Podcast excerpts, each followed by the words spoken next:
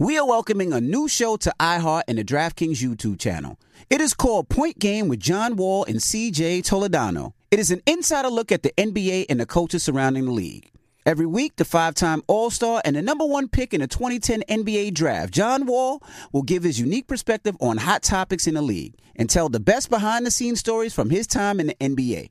So check out Point Game with John Wall and CJ Toledano on the iHeartRadio app, the DraftKings YouTube channel, or wherever you listen to podcasts.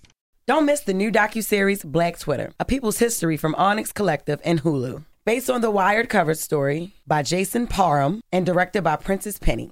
Executive producer of Insecure, Black Twitter. A People's History tells the story of how black voices found a new home online and blossomed into a force for change, while laying down some hilarious tweets along the way. If you were there for Meet Me in Temecula or Thanksgiving Clapback, you need to see this series. If you weren't there, time to dive in. Watch how Black Lives Matter grew and gained force because of the voices on Black Twitter, bringing these issues to the forefront like never before. From the memes to the movements, see how this powerful community shapes culture, society, and politics. Black Twitter, a people's history, is now streaming on Hulu. State Farm Insurance knows that understanding and investing in our cultural identity is paramount in protecting our future. We know what it's like to go from nothing to something, to wish that we had better financial literacy when we were younger. Luckily, State Farm is here to help with funding programs like Project Ready, which is committed to education achievement and has already awarded over $11 million in scholarship offers to Black and Brown youth since 2021. State Farm believes that being better neighbors creates better communities. Like a good neighbor, State Farm is there. All right, so there we were, cruising through the new open air zoo, when I realized that the park was closing in like 15 minutes. Luckily, we were in my Nissan Rogue. With its powerful VC turbo engine, well, we had time to see all the animals. Whoa! and outrun a few! Drive the Nissan Rogue. AT&T connects and ode to podcasts. Connect the alarm. Change the podcast you stream. Connect the snooze. 10 more minutes to dream. Connect the shower. Lather up with the news, sports talk, comedians, or movie reviews. Connect with that three hour philosophy show. Change the drive into work in traffic so slow. Connect the dishes to voices that glow. Thank you to the geniuses of spoken audio. Connect the stories, change your perspective.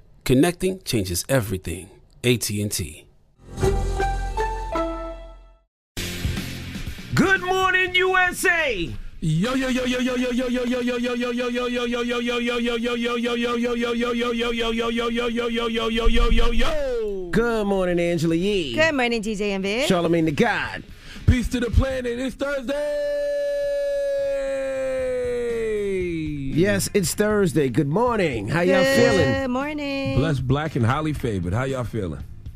Feel great. Mm-hmm. Feel great. I got some sleep last night. Woo! I feel good. I've been running crazy. Me too. And sleep is so important. Lord have mercy. I don't know why we ever thought to ourselves that uh, sleep is the cousin of death. Uh, you know, you sleep when you die. All that stupid stuff we used to tell tell each other when we was young. Mm-hmm. Now, it, it, I'll tell you one thing: if you don't get no sleep, you're gonna die. Yeah, All right, that's facts. Sleep is the best. I was watching a movie yesterday um, called Master. Have you guys seen that with Regina Hall and Marsai Martin? Mm-mm. Mm-mm. Oh, okay. It was cute. So you got just cute. That's all So you you got. got? I mean, not Jesus, Marsai what a- Martin's what not. a No, it was movie Regina. It was Regina Hall, but it's it's like a horror movie. Oh, Sorry, Marsai Martin's not in that one, but it's called Master. So anyway, if you guys, you know, I love watching a, a scary movie. I just said Regina Hall. It's a horror movie, but it's on a, a school campus, and so it's a university, and there's all kinds of weird things happening. I don't want to give away too much, but in this one dorm room where the young girl is staying, uh, somebody has died there.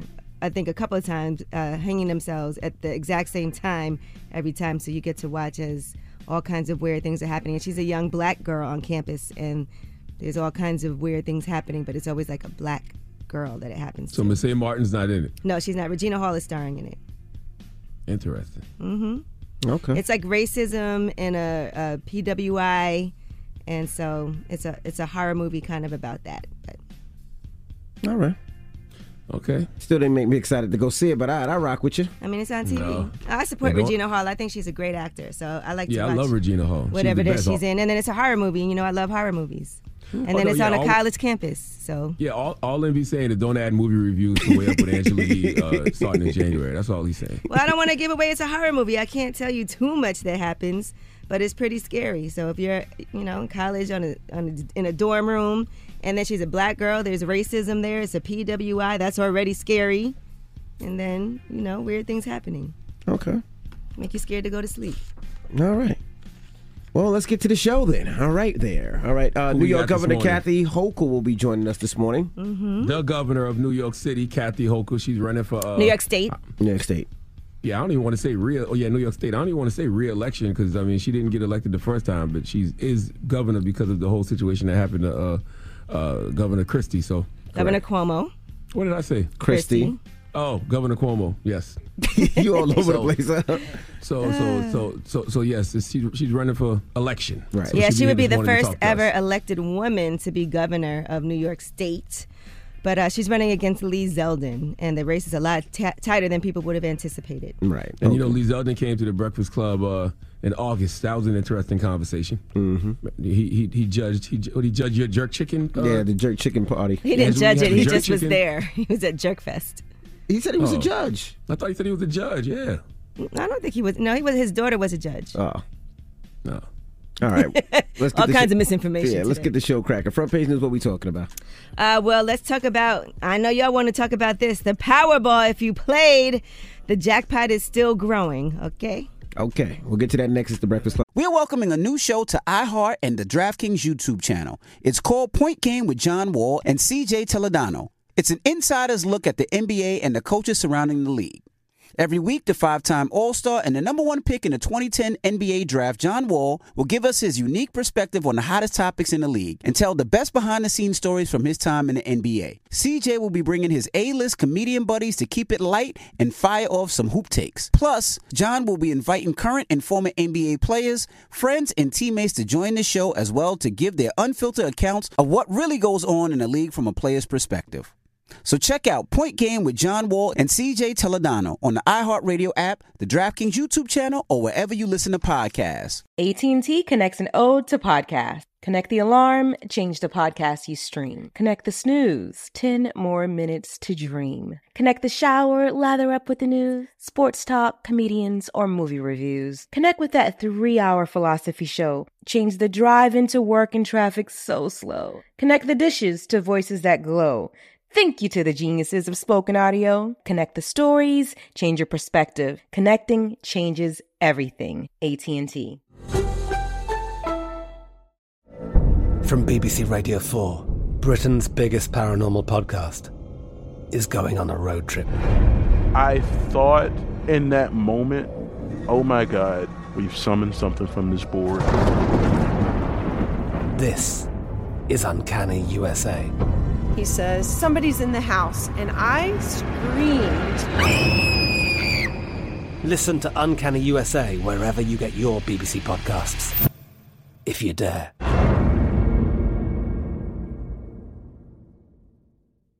Hey guys, it is Ryan. I'm not sure if you know this about me, but I'm a bit of a fun fanatic when I can. I like to work, but I like fun too. It's a thing. And now the truth is out there. I can tell you about my favorite place to have fun Chumba Casino. They have hundreds of social casino style games to choose from, with new games released each week. You can play for free anytime, anywhere. And each day brings a new chance to collect daily bonuses. So join me in the fun. Sign up now at chumbacasino.com. No purchase necessary. Group. Void were prohibited by law. See terms and conditions. 18 plus. Live Nation presents Concert Week.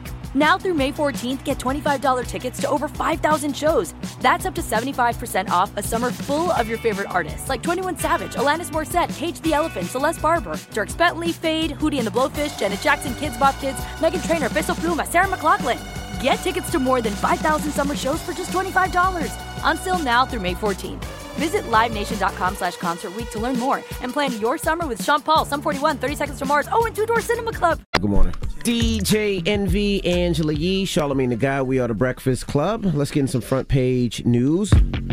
Now, World Series. The series is tied. Astros beat the Phillies last night 5 0, no hitter. And in Thursday night football, the Eagles take on the Texans at 8:15 tonight. All Time right? for the uh, time for the Eagles to lose. I'm with you. Yeah, time for the Eagles to lose. I don't know if it'll be tonight, but it's time for them to lose. I'm with you. What else we got, Easy? All right. Well, there's no Powerball winner, so that jackpot is now 1.5 billion dollars. Yikes. All right, that is closing in on the biggest prize ever won, which was 1.586 billion dollars. That was won by three uh, by three different people, by people in three different states in 2016. So uh, you have until Saturday. The next drawing is on Saturday, guys. That's a that's a nice backdrop to the holiday season. You know, just the fact that uh, there's a 1.2 billion dollar Powerball, so it, you know, a- a- a- twice a week gives some some people something to really be excited about. I guess It's 1.5 now. 1.5. Yeah.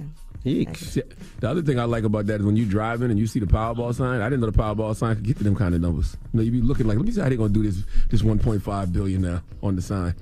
All right, now let's talk about Joe Biden. Uh, you know, elections are on Tuesday, November 8th. The midterms are fast approaching us. That's why wherever you are, you see ads on the television wondering who you should vote for, people attacking each other and all the other candidates. Well, Joe Biden is speaking out now about why it's so important to vote as democracy is under attack. And here's what he had to say. There are candidates running for every level of office in America for governor, Congress, Attorney General, Secretary of State that will not commit to accepting the results of election that they're running in. This is a path to chaos in America. It's unprecedented and it's un American. I've said before, can't love your country only when you win. I hope you'll ask a simple question of each candidate you might vote for. Will that person accept the legitimate will of the American people, of the people voting in his district or her district? Will that person accept the outcome of the election, win or lose? And the answer to that question hangs the future of the country we love so much and the fate of the democracy that has made so much possible for us. My my problem is, man, we know democracy is, is under attack, and we are on the fast track to fascism. In fact, we're actually watching it happen in slow motion. But Democrats don't act like it. There is no sense of urgency, you know, coming from the other side. Like they still act like, uh, you know, they can they can d- deal with the the other side rationally. As if those people aren't a bunch of white supremacists and fascists. That's the problem I have. There's no sense of urgency coming from the Democratic Party. All right, and I always tell people when you do go and vote, just make sure you know who you're voting for, know who's on the ballots. I always ahead of time you can do like a practice ballot online, and that way you can see who's running, so you can do a little research, so you're not just blindly voting for whoever. All right, so make sure you do that before you go and vote, but do make sure you do uh, uh, vote. That's really important. All right, now CVS and Walgreens have agreed to settle for billions over opioid the opioid. Oh, I can't say I never say opioid opioid epidemic. All right, so they have announced nationwide settlements, and uh, Walmart is expected to do, to do the same as well. So, in a statement that was shared on Wednesday, CVS Health announced it had reached an agreement in principle under which it will pay an estimated $5 billion over a 10 year period. That'll start next year. This payment, they said, would fully resolve any related claims. And Walgreens also shared on Wednesday they have agreed to settle those claims by way of a $4.95 billion settlement to be issued over a 15, pe- 15 year period settlement. All right, and that is your front page news. All right. Get it off your chest. 800 585 1051. If you need to vent, hit us up right now. Phone lines are wide open again. 800 585 1051. Get it off your chest. It's the Breakfast Club. Good morning. The Breakfast Club.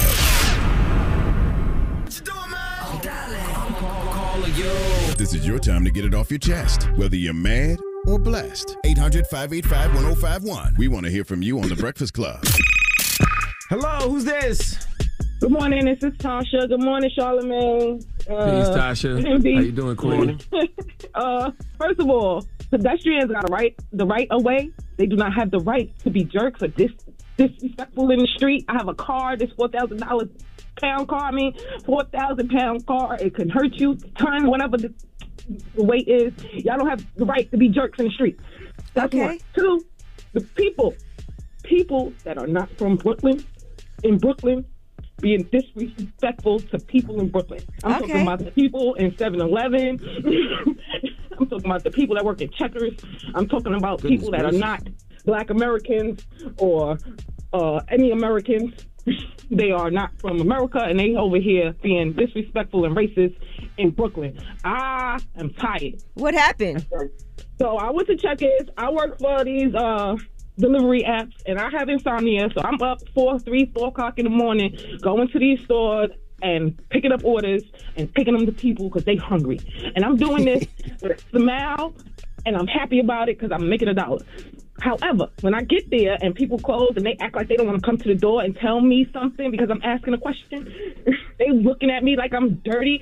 I'm from Brooklyn. You not from Brooklyn. You dirty. I'm a thoroughbred. Come to this door. I'll be here when the damn store open. I want to talk to a manager. I want to call a franchise owner. I want to talk to somebody that's not working in this store. Okay, well, she definitely got it off her chest today. All right. And so, wait, you do you do delivery, food deliveries Uh, from the yeah. apps? Yes, I Grubhub, I Uber, I DoorDash, I Roadie, I Instacart. I do it all because I don't like to be doing nothing. And you from Brooklyn and we hustle. Let them know. All right, thank That's right. We hustle. I'm a thoroughbred, and we hustle all day, every day, do or die. Okay. All right. that Hello, is what who's getting it off your chest is for, people. Yeah, good That's morning. venting this at is its Eric finest. I'm calling from Saginaw, Michigan, 989. What's up, brother? Get it off your chest. What's happening, man? I've been listening to y'all a long, long time, and I, today I took the, uh, took the advantage of listening to Angela Lee. Angela Lee, I love you guys, but what Angela Yee, I love you guys, but why do you take every opportunity to correct somebody when they're wrong? What to say? Who's running for governor and who's um and that it's the state and not the city? Yeah, not just that. Uh, I mean, that's we want to make sure the information's right. Well, it wasn't who was running for governor. It was who was uh, who she I love you. replaced. You, you can be wrong sometimes too, Angela. You knock it off, baby. I love you. I didn't say I was wrong, but you would rather me not say if something's incorrect. Every day you take take the time out to find somebody wrong. Come on, Angela. So you all right? I won't say if anything's wrong anymore. That's what you want. No, I just want you to look at yourself sometimes. Quit correcting people all the time. But I love you. That's a, that's a that that is a weird that's a weird critique. I think you should uh, correct people, especially when we're on air. If we're giving out misinformation, I think we all should do that to each other. Like that's the, that's just the logical thing to do. I would think in 2022. I, I would think so. Okay, I mean, We're, we're, we're on air broadcasting. If I say something wrong, or Angela Yee says something wrong, or Envy says something wrong, we should uh, correct each other. I, I corrected myself earlier. I mistakenly said Marsai Martin, and I said, "Oh no, I'm wrong. It wasn't her." I Well- just if I if something's wrong, I can't help it. I don't want to. Then people will tell you when you're wrong too on Twitter. Well, get it off your They'll chest. be like, "That was wrong. You said that wrong." 585 1051. If you need to vent, hit us up now. It's The Breakfast Club. Good morning. The Breakfast Club. This is your time to get it off your chest, whether you're mad or blessed. Say it with your chest. We want to hear from you on The Breakfast Club. So if you got something on your mind, let it out. Hello, who's this? Hey, this is Coach Davis. Good morning, Envy, Charlamagne, and Angela Yee. How y'all doing? What up, Coach? Get it off your chest. All right, I'm good. I'm good. And listen, I was, I, you know, I was talk, hearing y'all talk about that Powerball, man. 1.5 billion. I got a question, right? Uh oh. Supposedly, lottery is supposed to go to the schools and the betterment of schools and things of that nature. You know, given I'm a coach, I work in the educational field. Where the hell is that money going? Like, really? I- I you know, agree. listen, if they're able, if they're able to give 1.5 billion away, how much did they actually collect? I agree. If they're able to give that amount of money away, that's crazy. If they gave 1.5 billion away for a prize, they had to collect at least five to ten times that. Where Well, did they that say a large at? amount goes to taxes, which Yeah, I would of that goes assume is taxes. supposed. Which I would assume is that's what's supposed to go to the schools, but yeah, the schools ain't getting no better. At least not the, the schools in the in, in the hoods. Absolutely. Uh, uh, There should be a study on that. How much money? I believe there is a study on that. Yeah, they How said about a third is is paid out, and then the rest is supposed to go for other things, in particular, often to education. And we don't see Right. it. I get what the brother's saying. Mm-hmm. we don't we don't see it in the schools that that uh, actually actually need it. that actually need it. And and come on, man. I, I got a I got a brother who's you know a principal in Mississippi. I know he not seeing that type of money. Are you serious? Yeah, Come on, you, man. brother. This is ridiculous. I tell you what, another thing I be thinking about too is like yo, the people that be winning these uh these big jackpots, they don't never show off on social media, like not even a little Wait, bit. no, no, no, no, no, no. Show me. I got one better. I, yeah, listen. Call me conspiracy theorist. I don't care. But when these Powerballs be getting up to a billion, they say that there are some states that you don't have to identify who you are. Yeah, you can remain anonymous. And it Yeah. seems like every time there is a That winner, wins. it's in these states that they don't have to identify. So So do we know if these if these people really getting that money or if it's all this money just going somewhere else? We do Like see some of those scam. stories though in those documentaries about some people who win the lottery And and then they they became end up having all kinds of bad things happen. It's like a um, what do they say? It's like a curse. Mm-hmm. Yeah. Well, curse me, damn it! Come on. Look, I'm, I'm blessed. I'm blessed, blessed, and highly favored. So come at me, devil. I need that. And it's not even a lot of them. It's only, it's only 11 states that remain anonymous, and uh, South Carolina is uh, definitely one of them. I'm playing the Powerball for so long, I know that. And New Jersey. South Carolina and New Jersey are definitely uh, two states you can remain anonymous. And some people you could set up like a trust also or something, I know And Jersey then- was. Yeah, you could definitely set up a trust. Yeah, Jersey is, South Carolina is, Arizona, Delaware, Georgia, Kansas, Maryland, uh, Ohio, North Dakota, Texas, and Virginia. You can remain anonymous if you win the Powerball. Okay. All right. Well, get it off your chest. 800 585 1051. We got rumors on the way? Yes, as we are getting ready for the Drake and 21 Savage album to drop tomorrow, we'll tell you some of the things that they're doing to promote. All right. We'll get into that next. It's the Breakfast Club. Good morning. The Breakfast Club. With Angela Yee. On The Breakfast Club. So listen up.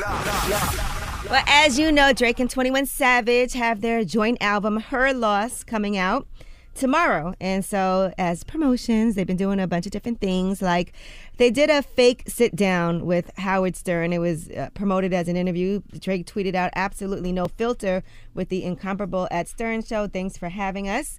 And here's some of the questions about things like Drake's favorite porn. What type of porn are you watching? Wow. Holy highest tier of givers. That's really what I'm. I see. Consistently, like on a daily basis, tuned into like. Right. Just really like those are like the real superstars of the world to me. yeah.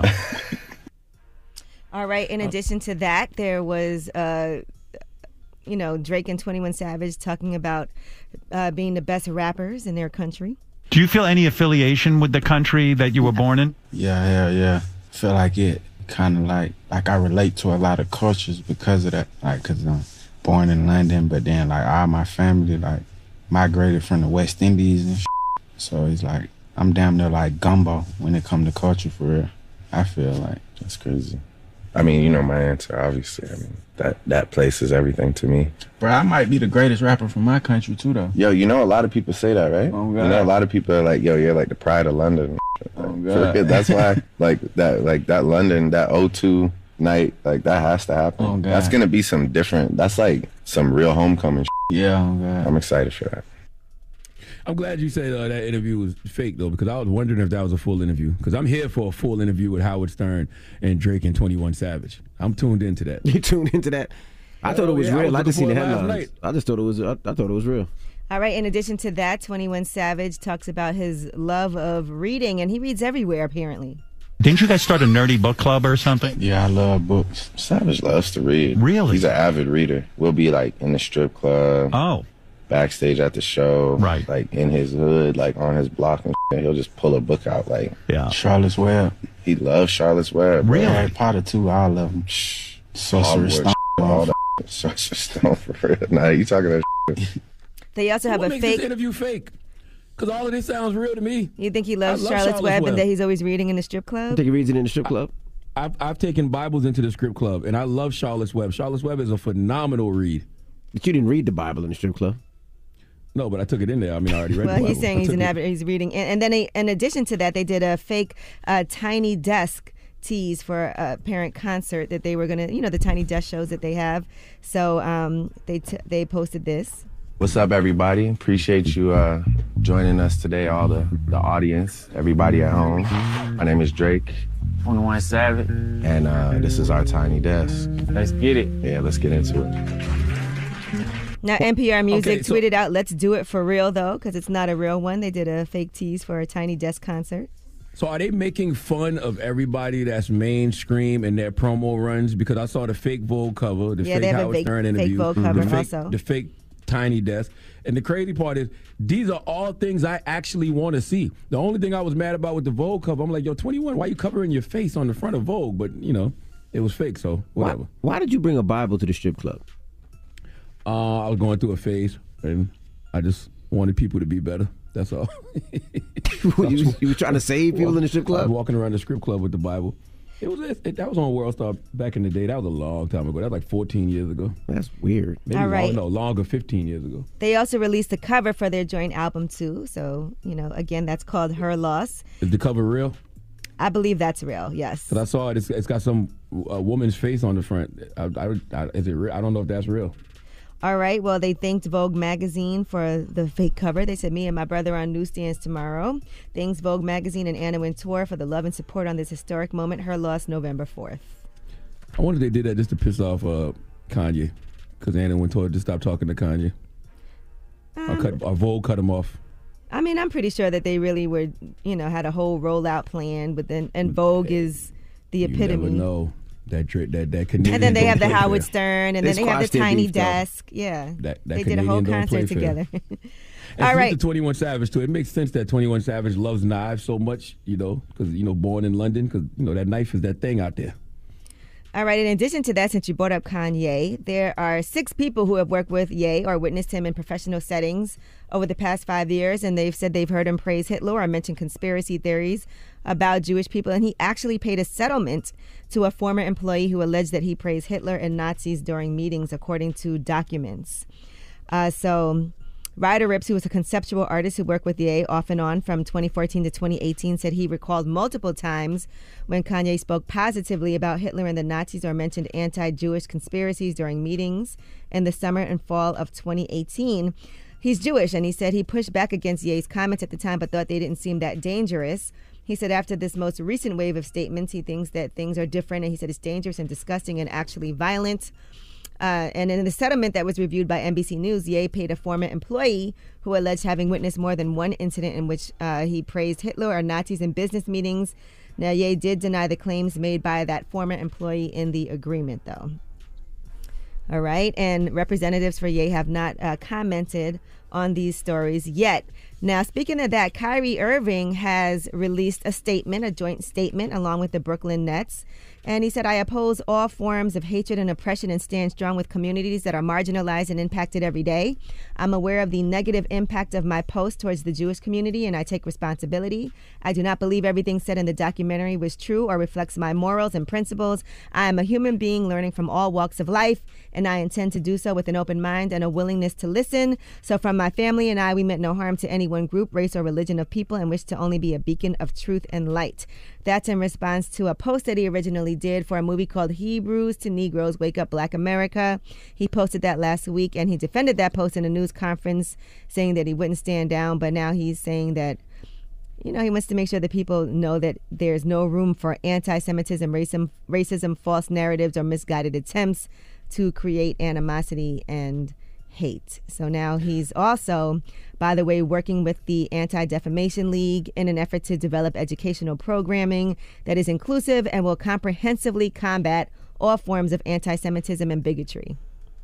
I mean, that's honorable what Kyrie did. I mean, if he feels he did something that offended a group of people and they are informing him that, you know, what he did was offensive and that's how he chooses to, chooses to respond, I'm with that. Like, I haven't seen the documentary, but from what I heard, it's a doc that, you know, has a lot of allegations inside of it that are, that are false and anti Semitic. So if you didn't know that and that's what you don't represent, apologize and do what you feel you need to do to right the wrong. Simple. Yes, and Kyrie and the Brooklyn Nets are each donating $500,000, by the way, to the Anti Defamation League as well.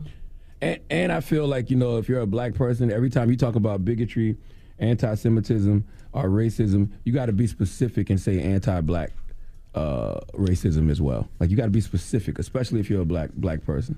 Because we're specific when we say, you know, uh, anti Semitism, as we should be. So we got to be specific about saying anti black racism as well. All right, well, that is your rumor report. All right, we got front page news next. What we talking about? Yes, and let's talk about voting. Y'all know these midterms are coming up. Tuesday is the deadline. And so we'll give you some more information on that and we'll tell you what Joe Biden had to say. All right, we'll get to that next. It's the Breakfast Club. Good morning. The Breakfast Club. Your mornings will never be the same. When it's time to get with someone special, the best way to do it is with Magnum large size condoms. That gold foil wrapper is a badge of honor and it means you're protected.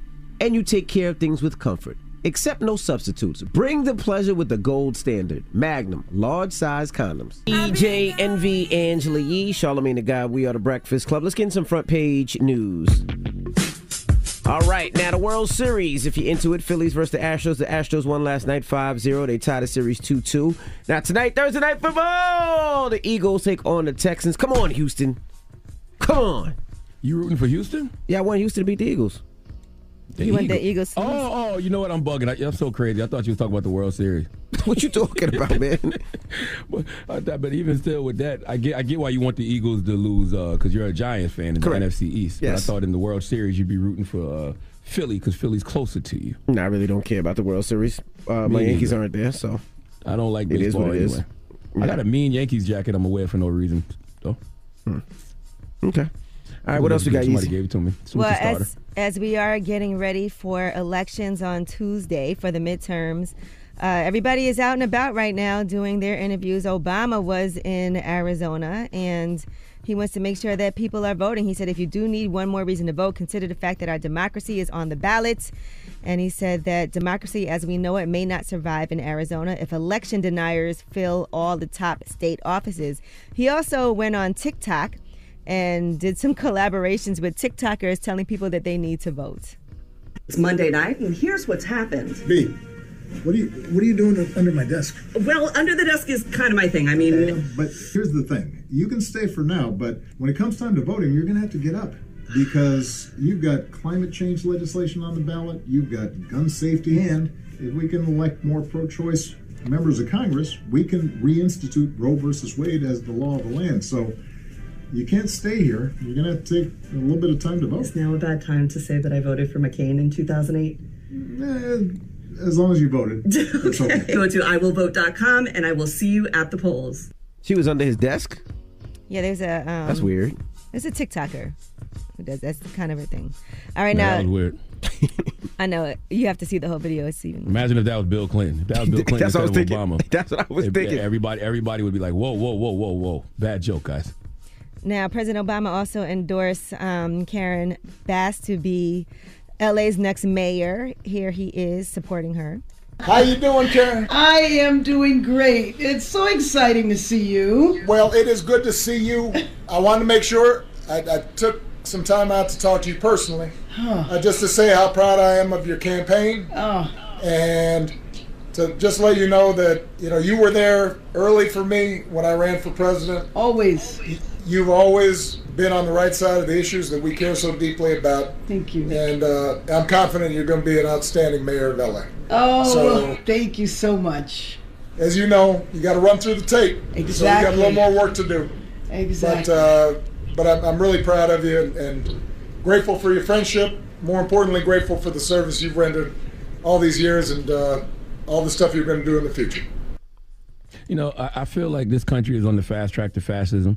We already see rights being stripped away, political violence when they don't like the results of things, and the Democrats do not have a sense of urgency to in regards to any of that. If democracy is on the ballot and you telling us democracy as we know it is going to die, then you got to give us that sense of urgency. All those little cute sketches not going to work. Obama seemed like he out here doing promo for an album like Drake in 21, and Drake in 21 seemed more convincing. Well, he's probably also trying to go to where the people are. Like if a lot of people watch the Under the Desk news on TikTok, you know, and there's over two there. I think it has over two million followers. That's, fine. That's but, but probably just have part a of the sense of reason. urgency about it. That's fine. They but just waited have a so sense late. Of urgency. just have a sense of urgency. If the if democracy is really dying and democracy is really on the ballot, act like it. hmm Well, Joe Biden also was. Was he under the desk too? What was under the desk news? It's a popular TikTok platform where they give political news real quick. If Joe Biden get under the desk, he's gonna need a lot of help getting back up. Well, he also was in D.C. He was speaking from Union Station, and that's close to the U.S. Capitol. And he started uh, talking about, of course, the importance of everybody getting out to vote. There are candidates running for every level of office in America for governor, Congress, Attorney General, Secretary of State that will not commit to accepting the results of elections that they're running in. This is a path to chaos in America. It's unprecedented and it's un American. I've said before, can't love your country only when you win. I hope you'll ask a simple question of each candidate you might vote for. Will that person accept the legitimate will of the American people, of the people voting in his district or her district? Will that person accept the outcome of the election, win or lose? And the answer to that question hangs the future of the country we love so much and the fate of the democracy that has made so much possible for us. They've also no had to. sense of urgency, bro. They've also None. had to increase security a lot of polling places as well. So they're Mhm. concerned about whether or not it's going to be some issues. All right. No sense of urgency. When Chicken Little told me the sky was falling, I believed it. And I promise you, when you turn the right wing news, like Fox News, the elected officials and the, uh, the, the the broadcasters on those networks, they have a sense of urgency. They really act like the sky is falling. They really act like you know the death of democracy is upon us, but they just blame it on Democrats, and it's very believable. It's not believable coming from the Democrats. It's really not. All right. Well, again, that deadline for you guys to vote is on uh, the 8th, which is on Tuesday. So everybody has a responsibility right now. They're expecting us to. There's a lot of voter suppression, a lot of people who feel like it doesn't matter, it's not important. Some people, like I said, they've had to increase security for a lot of these poll workers and people working there. So just make sure you do your part, okay? And do your research before you get there so you know who you're voting for. And that is your Front page news. That's right. All right. Now, when we come back, the governor of New York, Kathy Hochul, will be joining us, and we're going to talk to her next. All right. She's running for election. That's right. All right. And we'll talk to us. The Breakfast Club. Good morning. The Breakfast Club. Power 1051.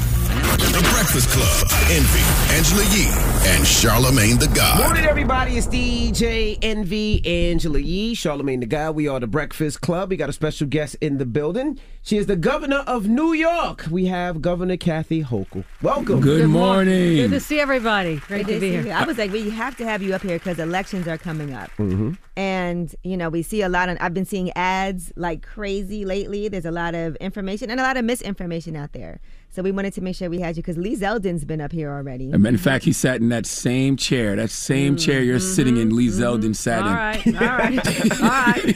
You're throwing down the gauntlet now, huh? Okay, all right. Well, Bring the it on. Bring it on. The first thing Governor said was, I should have worn my Bills jacket when I was coming here because she seen me wearing my uh, New York Giants. Yeah, uh, Well, I'm a Cowboys fan, so I Well, could you- care all right, we less. can talk. I'm uh, a Bills fan. Well, there you go. This year. now, why This do you- year. Why, why do you like the Bills so much? Well, every year I pick a different team. This year I picked the Bills because I felt like they had a good chance of possibly going to the Super Bowl. I She's a still swing that way. voter, You, Governor. you are a Hochul. swing, You should and, I'll, and I'll take a swing voter. I have a lot of respect for that. You know, you don't have to- I'll take a fair weather fan any day. Just, just, just be with the team. She can't name one one player.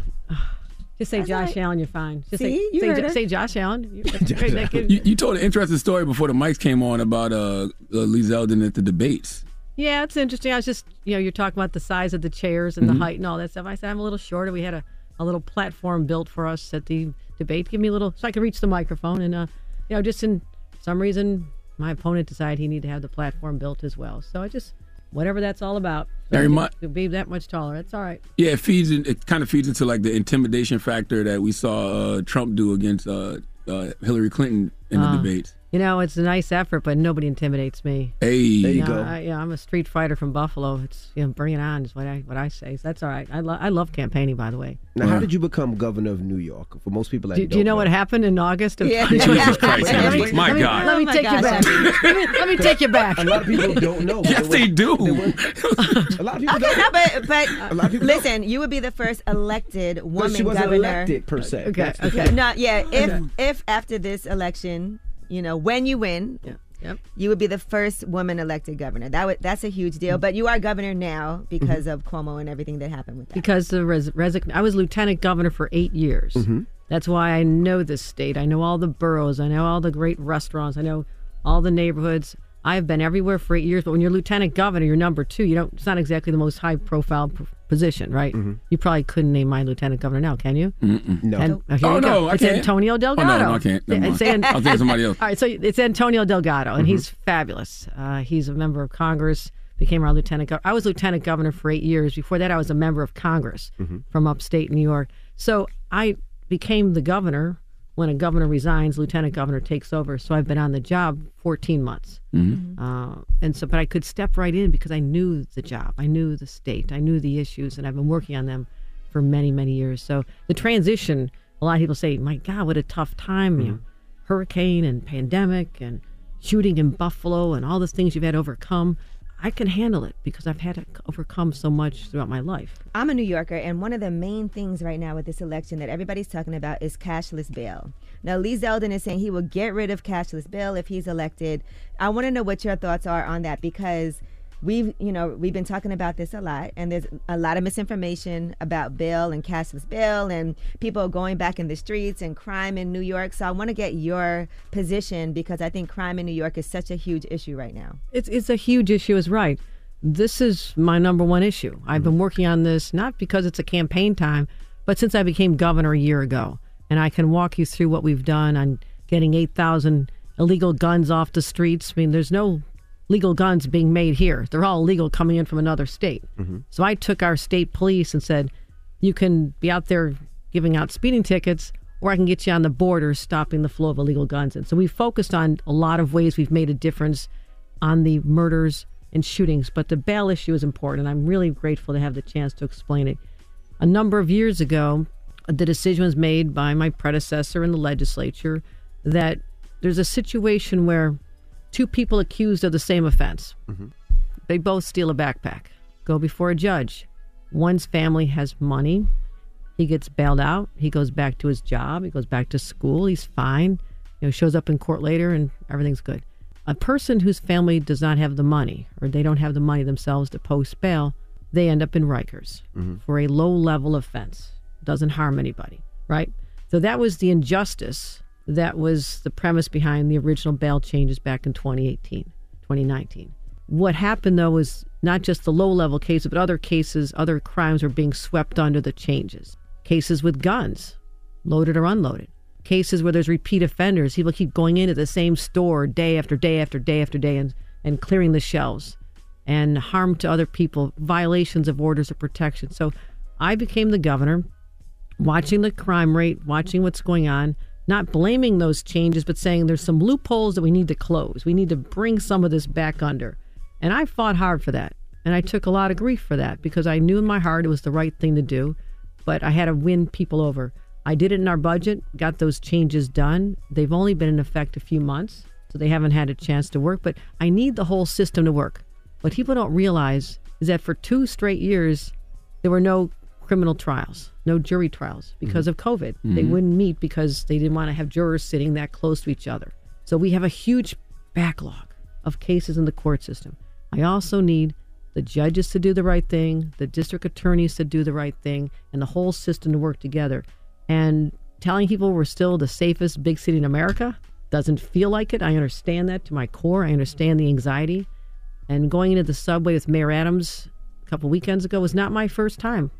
He was newly sworn in January 6th, last earlier this year. Mm-hmm. We went to the subways and talked about the fear in the subways, protecting people, getting more police, getting cameras. So someone's going to do something wrong, we're going to catch you on camera mm-hmm. and you'll be brought to justice. You can't hurt somebody else on a subway.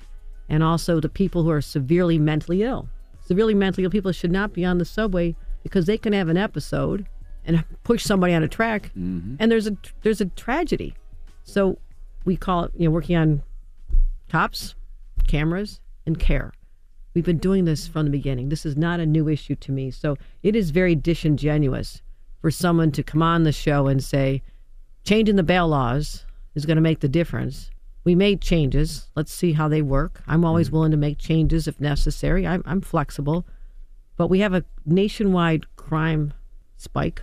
You can't blame the New York State bail laws on that. I was going to hmm. ask, you know, with, with police officers leaving large at large numbers, right? They're retiring, they're quitting, they don't want to do it. They're saying a lot of it is due to the bail reforms. They're arresting people, and with hours, they come right back out, and and then they do that same crime over.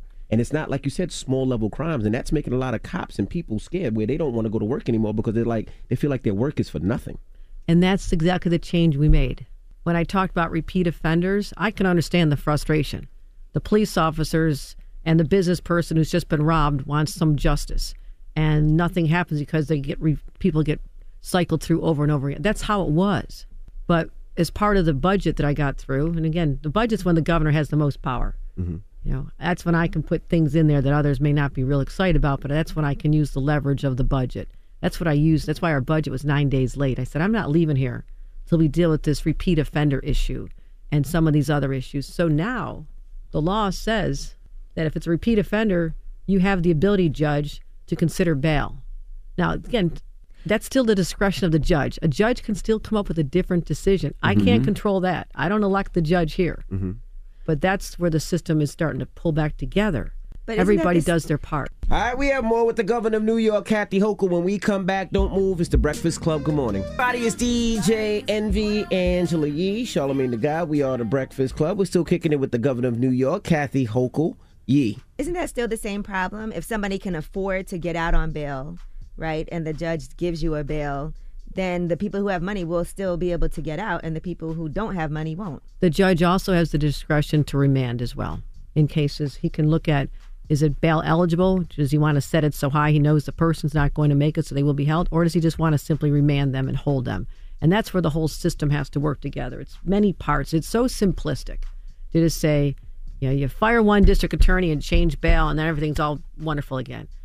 I hope both voters aren't buying that. I hope they are not buying that. That that is so disingenuous, so unfair. It's a lie. It's a lie. That's not going to change things. And for someone, Lee Zeldin, who says he's tough on crime but is soft on guns, mm-hmm. ask him whether or not he voted in Washington for the most significant anti-gun legislation that made sure that there was background checks and other reforms. The most significant legislation in Washington in 30 years, he wouldn't even vote for it. He didn't vote to fund police in Washington. He didn't bother to show up to vote. I triple the amount of money going for law enforcement, as well as our violence disruptor groups, the people who've been in the system who come out and work with the clergy and the community leaders to try and get young people to be on a different path so they don't feel the only family they're going to have is in a gang. I have invested money, resources, changed laws, and worked on getting illegal guns off the streets. And Lee Zeldin doesn't even bother to show up to support our police. People need to know that. And this is really frightening. He opposes our efforts to keep concealed weapons off the subways and out of churches and synagogues and schools. And in fact, he even said this weekend Teachers should have guns. he said teachers should have guns. Think about this. Let's say a school has a metal detector, okay? Mm-hmm. Someone says, Well, I've been radicalized online, like the white supremacists who massacred my neighbors up in Buffalo. You get more people like that. They want to become famous. Mm-hmm. So I'm going to go shoot up a classroom. I don't have to worry about getting past the metal detector because I know there's a loaded gun in a classroom. I can just go take that gun from the teacher because you just told me that every teacher is going to have a gun. Well, that's a hell of a hypothetical, though, right? To say that the student can fight a teacher and take the gun. You don't think of an adult could come in, or another an 18 year old, a 20 year old? I mean, I most mean, of, loaded most guns these, in classrooms mo- does sound most like of, a most of these shooters are 18. I'm they're, a- they're mostly eight, they're mostly 18 year olds. Yeah, I'm a person who believes, you know, schools should have the same type of security as the airport. Like, so I believe that there should be metal detectors. I believe that there should be, you know, armed guards, just like there is at the at the airport. So if it's if it's not that, what do you think they should No, do to protect schools? What you said is smart. Okay. Why are the teachers? We're not the teachers. Yeah. That, that's the difference. He said teachers. I have no but couldn't trouble. you tackle an armed guard the same way though? Couldn't you I- say? well, an armed guard is trained. okay. They're not going to have someone just walk up. I mean, a teacher is. Our teachers have enough to deal with. Mm-hmm. They're dealing with kids who've been left behind for two straight years because they had basically no education. What if it's a teacher who is an avid gun owner, who's trained, who knows how to use their gun and feels safer with their gun in the classroom because of everything that's happening nowadays? What I would ask is the parents, how do you feel your child being in a classroom when there's a, a loaded gun? I think that's a fair question. Ask the parents how they would feel about that. But on the other thing, You could say you could ask the you know the, the parents how those children feel that w- children were, were killed when the police didn't run in and they had no protection. Yeah. But and, and see when, when it comes to New York, my problem with New York is, and I was born and raised in New York. My father's a retired police officer. I feel like a lot of times it forces you to get in a situation you can't handle. Right? If I go to any other state, I think it's like 40 states I'm licensed to carry. I can't carry in New York, of course. Um, but how do I protect myself with crime rising and they're letting people out as they get locked up? It's like I'm a target. It's like he's a target. It's like you know you have security, so you're not as a target. She's a target. You know to the point where I don't feel comfortable taking my kids trick or treating. You know I don't feel comfortable because I can't protect myself, and then the police are not coming. They're they're retiring and quitting at high rates, and it, and it's like.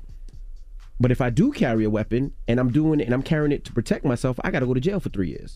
So it's kind of like a, a, a weird situation, especially in New York when it comes to carrying legal firearms. And let me let me talk And I'm- to you and I'm about. trained. And I understand that. Let's talk about New York State has some of the toughest gun laws in America.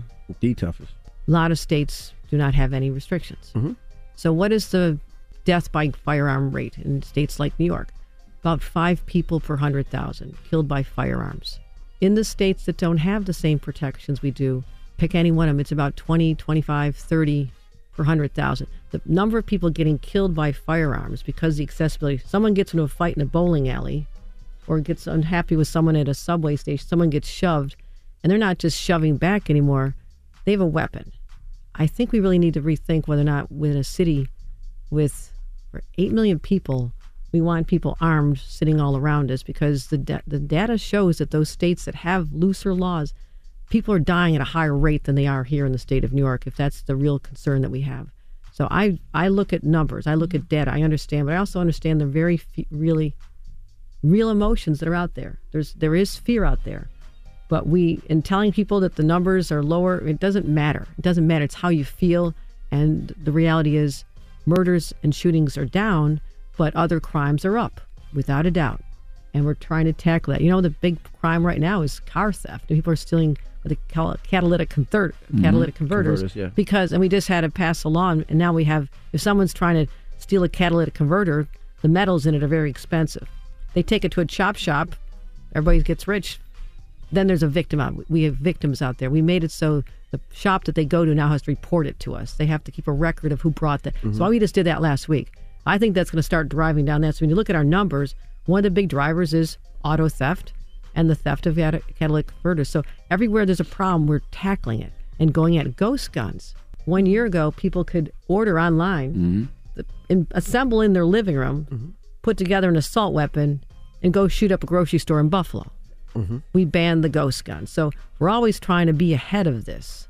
You know, my, my husband was Barack Obama's United States attorney up in Western New York. You know, he his focus was gangs and street crimes, mm-hmm. and he and drove down the rate. Where he was able to work with the community groups, the clergy, the violence disruptors. They were all his allies, but also worked really hard with law enforcement, brought them together to drive crime down. I still see we have great potential to do that.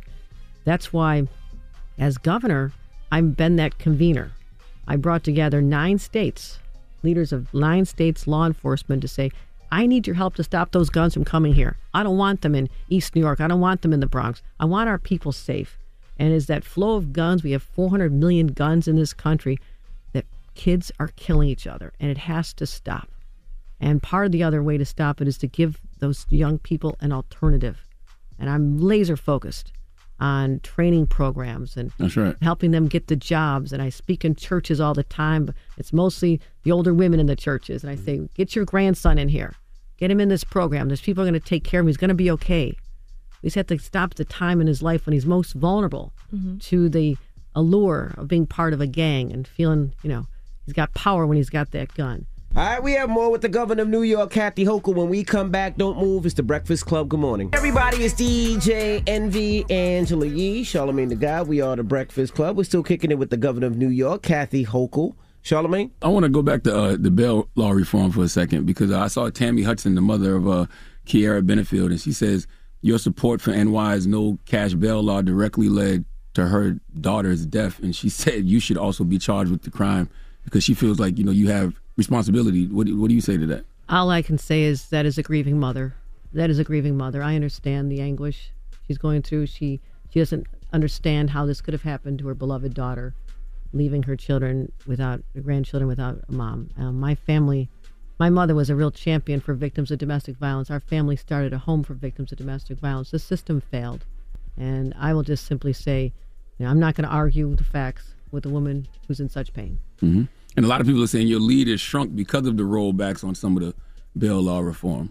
What do you say to that? And I think this is an opportunity for people to listen to what I just explained. Mhm. You know why why the laws were put in place before I got there, what I did to correct the areas where there needed to be reforms done, and they've only been in place a few months. So I'm just simply think- saying that we really have to tackle the issue of guns. Mm-hmm. Lee Zeldin has a horrific record on guns, opposes our red flag laws, which means that when someone sends a message, you know, on social media, I'm going to shoot up a school, we have the right as a society to protect ourselves and go to that person's house and do they have guns. This literally happened in Buffalo a few days ago.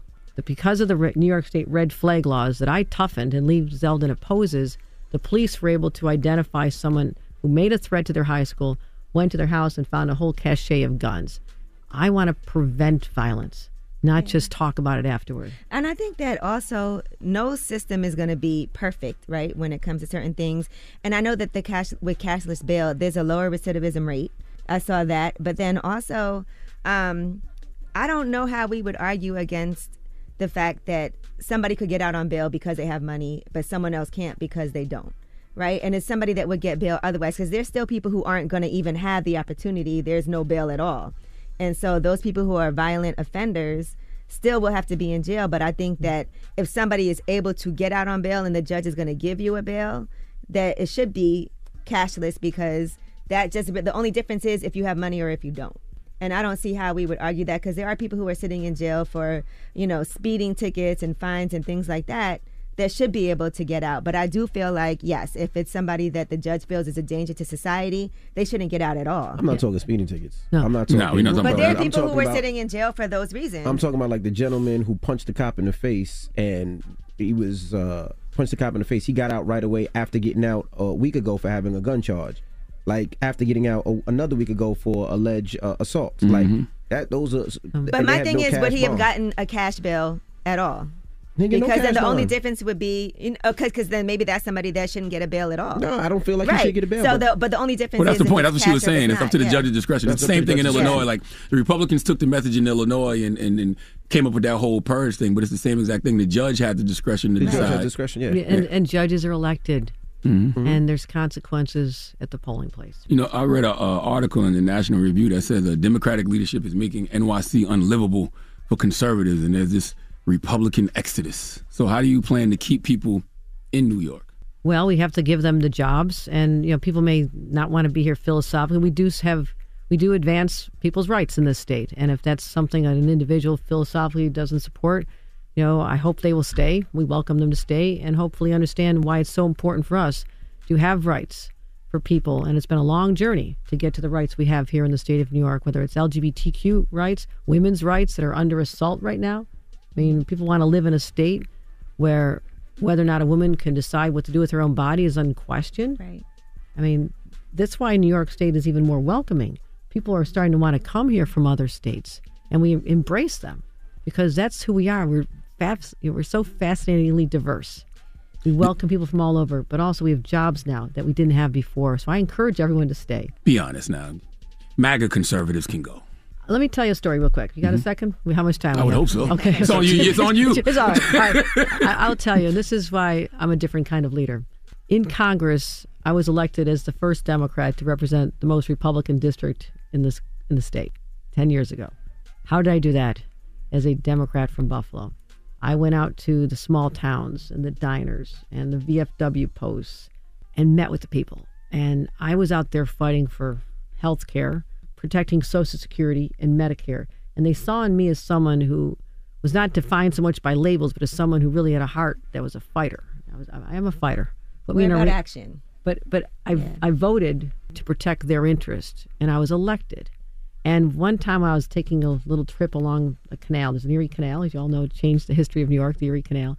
I was on a boat with my husband, and we pulled up to a dock in one of these really conservative small towns. Docked the boat. Didn't understand why there's so many other boats around. Realized that we were in the middle of a Trump flotilla. Mm. There's all these Trump flags flying. And I, we had to jump out. We were going to go try to find a pizzeria in the town to get some food. And we were surrounded by people. And I didn't know if they'd recognize me or not.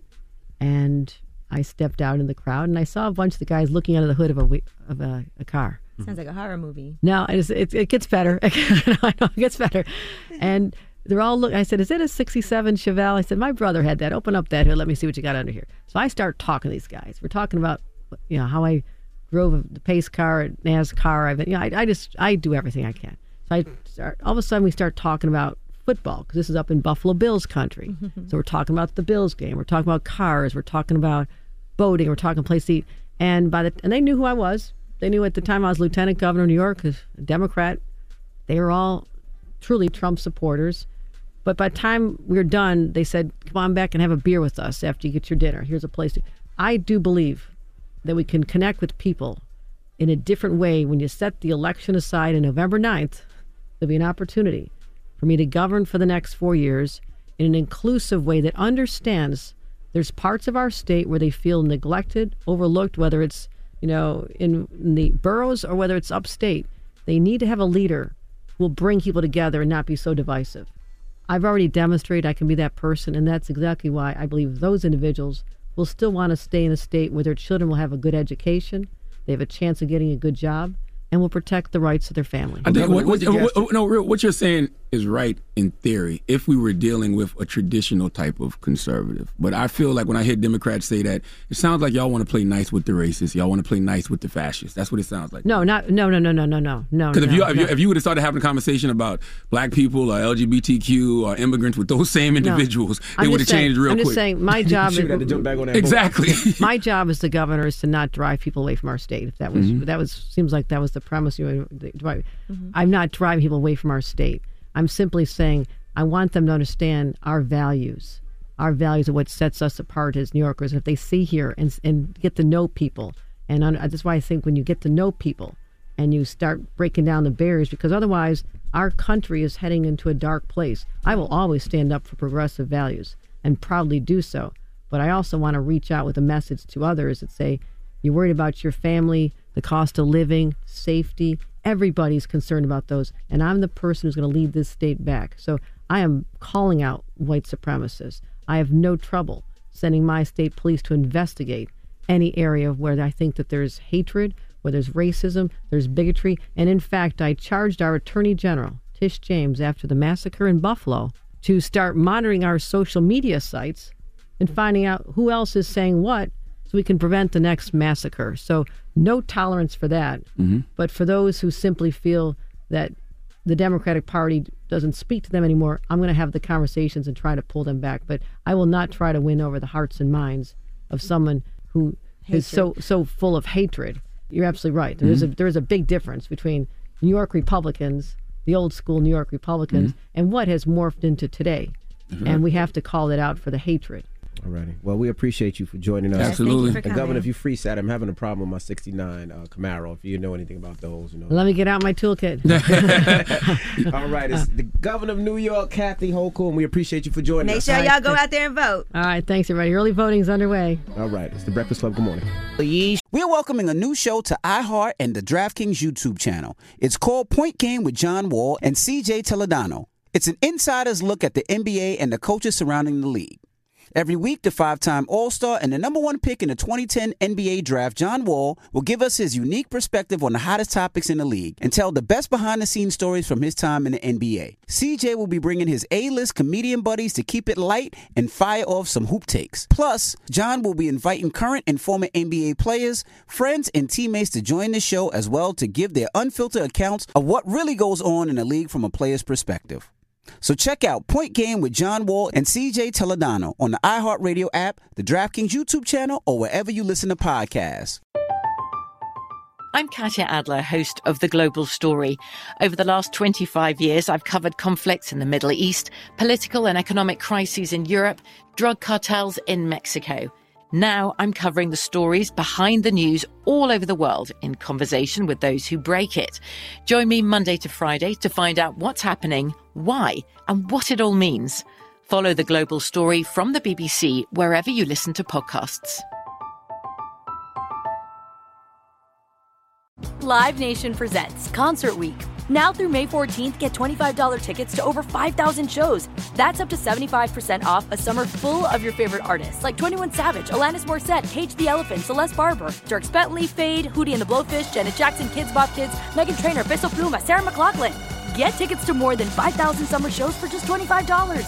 Until now through May 14th. Visit LiveNation.com slash Concert to learn more and plan your summer with Sean Paul, Sum 41, 30 Seconds to Mars, oh, and Two Door Cinema Club. Hey guys, it is Ryan. I'm not sure if you know this about me, but I'm a bit of a fun fanatic when I can. I like to work, but I like fun too. It's a thing. And now the truth is out there. I can tell you about my favorite place to have fun Chumba Casino. They have hundreds of social casino style games to choose from, with new games released each week. You can play for free anytime, anywhere and each day brings a new chance to collect daily bonuses. So join me in the fun. Sign up now at ChumbaCasino.com. No purchase necessary. Group. Void were prohibited by law. See terms and conditions. 18 plus. The 2024 presidential campaign features two candidates who are very well known to Americans. And yet, there's complexity at every turn. Criminal trials for one of those candidates, young voters who are angry. The Campaign Moment podcast from the Washington Post gives you what matters. I'm Aaron Blake, and I'm covering my 10th election cycle. My colleagues and I have insights that you won't find anywhere else. So follow the Campaign Moment right now, wherever you're listening. Charlamagne Tha God, we are the Breakfast Club. Let's get to the rumors. Let's talk Stephen A. Smith. It's about time. What's going on? Rumor report. Rumor report. This is the rumor report with Angela Yee on the Breakfast Club. All right. Well, last week on First Take, Stephen A. Smith has some things to say about black people being underpaid compared to their white counterparts, as well as women being underpaid compared to men. Here's what he had to say. We are still black in this country. We don't trust this country in terms of meritocracy always. We know the bottom line is, is that just like women are underpaid compared to male counterparts, blacks are underpaid compared to white counterparts. And so when you look at it from that perspective, and of course, I people look at me, I'm not talking about me, even though I got news for you. I am underpaid compared to some people on television and what they get paid, but that's a subject for another day. I ain't apologizing for that to a damn so I am underpaid. Having said all of that, it ain't about me. All right, this sparked a whole conversation. He makes $12 million a year, which is an $8 million yearly salary and a $4 million per year production contract. Well, one person who weighed in was Jemele Hill. Now, she posted what some of uh, other people make. Sean Hannity makes 25 million a year. Anderson Cooper makes $12 million a year. Tucker Carlson makes $10 million a year. These are all faces of their networks. I wouldn't consider Troy Aikman the face of ESPN, and he's making $18 million a year. Yeah, I mean, I can see why Stephen A. feels like that. I mean, you know, like he said, he said out of everybody on TV, not just you know sports broadcasters, and like Jemele said, he, he Stephen A. is the face of ESPN. He is ESPN. Let's be clear, not just ESPN. He's a big part of uh, the Disney ABC family. He does what I think. What is that? What is that? What's that show that, that the basketball show? Can't remember the name of it with him and Jalen Rose and Mike Wilbon and all them that they do before the games. But yeah, I can see him making more than twelve million a year for everything he does. Mm-hmm. Well, you know, he's unapologetic about it, and, and it is As what- he should be. Yeah. All right, now um, let's talk about Johnny Depp. So he's going to be doing a Fenty guest, a Savage Fenty guest appearance in Rihanna's show.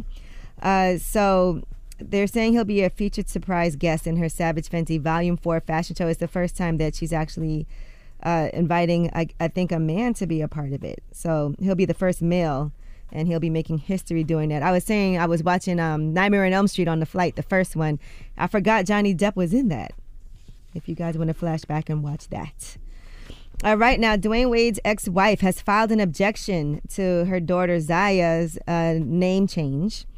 Uh, she filed in court yesterday that he's that she feels that Dwyane Wade is trying to make money off of their transgender daughter Zaya's name and gender change, and she's filed a petition with the L.A. County Superior Court um, to legally change 15 year old Zaya. Dwyane Wade filed a petition to legally change her name. At the time, he said he did notify his ex wife, but in court documents, Siohvaughn said her ex husband did not try to contact or confer with her regarding Zaya's name change or transition and violated their custody agreement. And she also argued that Dwyane Wade, who reportedly makes made an estimated $200 million during his 16 year career, may be pressuring our child to move forward with the name and gender change in order to capitalize on the financial opportunities that he has received from companies as a result of Zaya coming out, according to uh, court documents.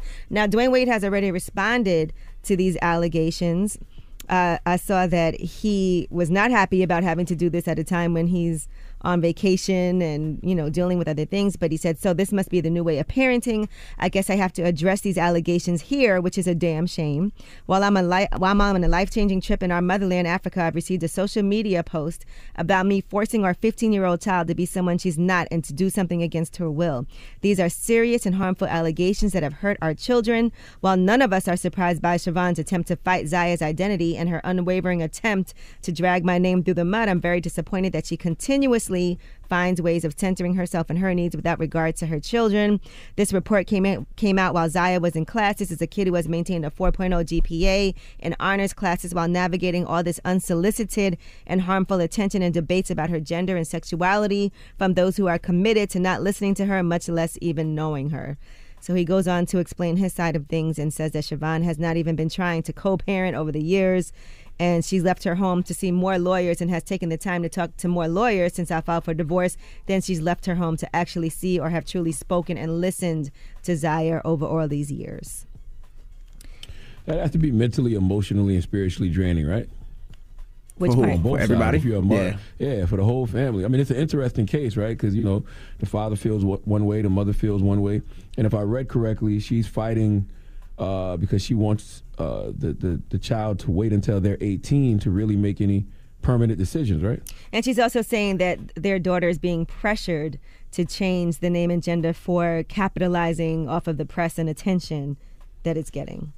Yeah, I don't know about all that. That ain't my business. But, But I, that's what she's it's fa- al- alleging.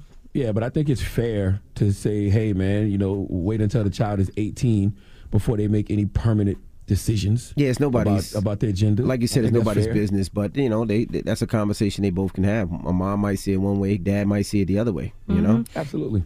You know, I and he it's does fair, have though. I- and and I think uh, it's fair just to say to wait till the child is 18, though. And I think what he's saying though is that Zaya is very aware of who she is, and uh, nobody's pressuring her. This is what she wants to do. And he also says, "I've given Siohvaughn the opportunity to reach out to Zaya's teachers, doctors, and therapists over the years, and even meet her friends, so she could get her own understanding of our child's needs for her life. She won't do it. She has not been to a school recital, graduation, school dance, play date, practice, parent-teacher conference, etc. And Zaya has given her every opportunity to try to get to know her. She won't do it. So on Dwyane Wade's behalf, he's saying, "You don't even know your own child." All right, and that is your rumor reports. all right, Charlamagne, who you giving that donkey to? Uh, speaking of children, uh, four after the hour, man, we need these two uh, high schoolers in Iowa to come to the front of the congregation. We would like to have a word with them because uh, when I used to get poor grades in school, I had a way of dealing with those things. Uh, they did too. And I don't think y'all will agree with how they dealt with it. We'll talk about it for after the hour. All right, and then after Donkey today, don't forget Ask Yee. You can get on them phone lines right now, 800 585 1051. It's the Breakfast Club. Good morning. The Breakfast Club. Your mornings will never be the same. You might not have the biggest garage on the block, but with eBay Motors, there's 122 million parts right at your fingertips. Whatever you need, there's something that fits your vehicle air filters, tires, seat covers, and more. Get the right parts at the right prices. ebaymotors.com. Let's ride. We're welcoming a new show to iHeart and the DraftKings YouTube channel. It's called Point Game with John Wall and CJ Toledano. It's an insider's look at the NBA and the coaches surrounding the league. Every week, the five time All Star and the number one pick in the 2010 NBA draft, John Wall, will give us his unique perspective on the hottest topics in the league and tell the best behind the scenes stories from his time in the NBA. CJ will be bringing his A list comedian buddies to keep it light and fire off some hoop takes. Plus, John will be inviting current and former NBA players, friends, and teammates to join the show as well to give their unfiltered accounts of what really goes on in the league from a player's perspective. So check out Point Game with John Wall and CJ Toledano on the iHeartRadio app, the DraftKings YouTube channel, or wherever you listen to podcasts. I'm Katya Adler, host of The Global Story. Over the last 25 years, I've covered conflicts in the Middle East, political and economic crises in Europe, drug cartels in Mexico. Now I'm covering the stories behind the news all over the world in conversation with those who break it. Join me Monday to Friday to find out what's happening, why, and what it all means. Follow the global story from the BBC wherever you listen to podcasts. Live Nation presents Concert Week. Now through May 14th, get $25 tickets to over 5,000 shows. That's up to 75% off a summer full of your favorite artists like 21 Savage, Alanis Morissette, Cage the Elephant, Celeste Barber, Dierks Bentley, Feid, Hootie and the Blowfish, Janet Jackson, Kidz Bop Kids, Meghan Trainor, Peso Pluma, Sarah McLachlan. Get tickets to more than 5,000 summer shows for just $25. Until now through May 14th. Visit LiveNation.com slash Concert to learn more and plan your summer with Sean Paul, Sum 41, 30 Seconds to Mars, oh, and Two Door Cinema Club. Are you still searching for your perfect place to call home? Well, now is the time to buy at Fisher Homes. If you're looking to move in before the end of 2024, May could be your last opportunity to start building your dream home and close before the year's end. If you're hoping to move in even sooner, Fisher Homes also has homes that are move in ready and waiting for you, where you can start enjoying the benefits of homeownership even faster. Schedule your personal tour with a new home advisor today at FisherHomes.com and make this spring the season you find your perfect home sweet home. Hey, this is Christina Quinn. I'm the host of Try This, the Washington Post's new series of audio courses. The idea behind Try This is to become better functioning humans without having to comb the internet for countless hours. In our first course, we learned how to sleep better. Now, we're going to learn how to make our friendships stronger. I'll offer expert tips that are doable, and I'll keep it short. So let's do this. Classes in session. Find Try This from the Washington Post wherever you listen. Charlemagne say the gang dunk it other day, man. You are a donkey. it's time for Donkey of the Day. Donkey of the Day does not discriminate. I might not have the song of the day, but I got the donkey of the day. So if you ever feel I need to be a donkey, man, hit it with the heat. Yeah, it's a Breakfast Club, bitches. Who's Donkey of the Day today? Well, Ed Sheeran, Donkey of the Day for Thursday, November 3rd, goes to two Iowa high schoolers named Willard Miller and Jeremy Goodale. Jeremy Goodale. Okay, both were arrested and charged with murder. Who did they murder? They murdered a 66 year old teacher named Nohema Graber. May God be pleased with that woman's soul. No human deserves that type of fate to live 66 years and be murdered for simply doing your job is unbelievable. Man, boy, teachers got a rough job nowadays. They've always had a rough job, but Lord have mercy. Sadly, it's uh, the world we live in where something like this can happen, but what do you mean, Uncle Charlotte? She got killed by two high schoolers for simply doing her job. I don't understand. Well, let's go to NBC News for the report, please.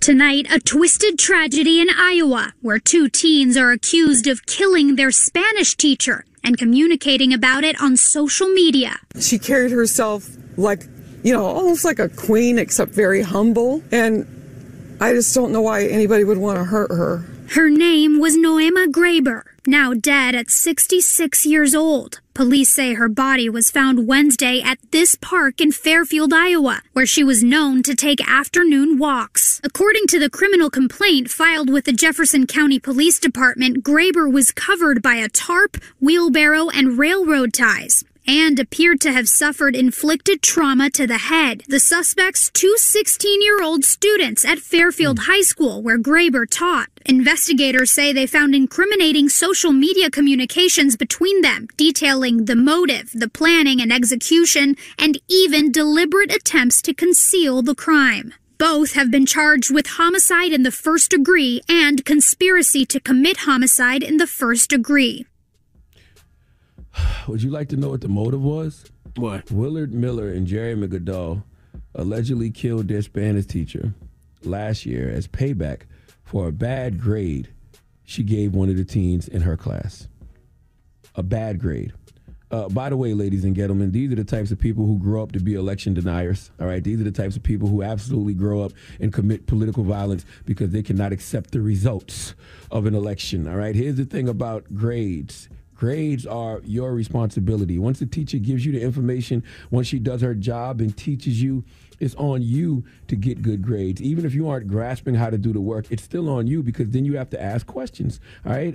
Say you having some trouble understanding. The moral of the story is there is nothing a teacher can do you know, uh, there's nothing you can do to a teacher to change a poor grade. And I can't believe that I even have to say this, but killing your teacher is definitely not going to change your grade, but it damn sure will change your life because now you're going to prison. All right. And I'm going to tell you something. In all my years of grade school, because that's all I got, I graduated with a diploma from Berkeley High School, night school program. Actually, got left back twice. I was supposed to be class of 96, but I was class of 98. But in all my years of grade school, as much poor grades as I got, even the couple of times I was left back, not once did it cross my mind to physically harm a teacher in no way, shape, or form, nonetheless kill her. All right, I thank God for the self awareness that I have always had to understand that things like this are my fault. When I would get in tr- trouble in school, make poor grades in school, I was fully aware it was my fault. I have no reason to lash out at a teacher for doing her job. Not to mention, Miss Graber met with Willard. Okay, according to the report, she met with Willard to discuss his poor grades on the day of her murder. So clearly she cared. That's all we want from teachers is for them to care. And clearly she cared because if she didn't, she wouldn't have met with him. All right, but at what point do you have the bright idea to say, I know what I'm going to do. I know how to handle my poor grades. I'll kill the teacher that gave them to me. Forget studying. Forget getting a tutor. I'm going to just kill the teacher. And being that we're in an era where the more we advance in technology, the more we lose our humanity. Not only did they kill her, they bragged about it on Snapchat. You heard the news report. A witness provided photos of a Snapchat conversation with one of the teens that implicated himself and Miller by name in her killing. But what bugs me out is Willard Miller has an attorney named Christine Branstad, and she's saying four search warrants were issued illegally and is asking the court to invalidate all four and suppress the evidence from Snapchat, as well as her client's home, comments he made to the police, and information taken from his cell phone. Absolutely freaking not. If somebody commits a crime like this and then they go rap about it uh, in great detail in a song, it should be allowed to be used as evidence. So same rules got to apply here. You killed someone, bragged about it on social media, then it should be used as evidence. Period. I don't even understand why lawyers like Christine Branstad take these kinds of cases. Do you realize this young man would do the same thing to you if given the opportunity? He's a little entitled prick. If you lose this case, he might kill you uh, for simply simply because he didn't like the results of the case. Okay, I don't understand the logic of the world we live in. This little boy killed his teacher because he was frustrated with the way she taught Spanish and he felt his low grade in Spanish was going to lower his overall GPA. Well, damn it, will it? if a poor grade in Spanish is going to lower your GPA, what do you think forever in prison going to do? Both boys are now 17 and they will be tried as adults. Miller's trial is scheduled to begin March 20th and Jeremy Goodale's trial is set to begin December 5th. You got to throw the whole jail at him. All right, the whole entire prison, just drop it upon the head top. Because I don't know any other way to deal with this kind of evil. This is evil. Because these kids had the wherewithal to know uh, they didn't want poor grades. All right, he didn't. He didn't want a low GPA, and then they created, devised a plan to go kill their teacher. It wasn't a random reacting out of emotion thing. They knew she liked to take daily walks in the park after school, and they went after her. That's premeditated, well thought out evil. Drop the prison on him. Drop the prison upon the head top. Okay, not to mention, I wish that teacher had a gun. She probably didn't think she needed one doing her daily walk in the park, but I wish she was scrapped because those kids would have backed up off her with that baseball bat if she had a pistol. The moral of the story is, kids, never make a permanent decision based off temporary feelings. In this case, temporary grades.